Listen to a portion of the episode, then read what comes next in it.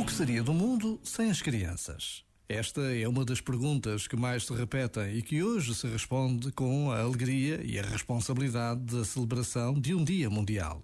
Bem o sabemos, as celebrações trazem sempre consigo a necessidade de alertar, de chamar a atenção, de não deixar cair no esquecimento alguém, alguma situação ou circunstância.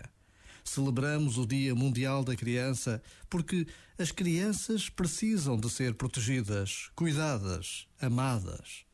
Por vezes, basta a pausa de um minuto para vermos mais longe. Já agora, vale a pena pensar nisto. Este momento está disponível em podcast no site e na app.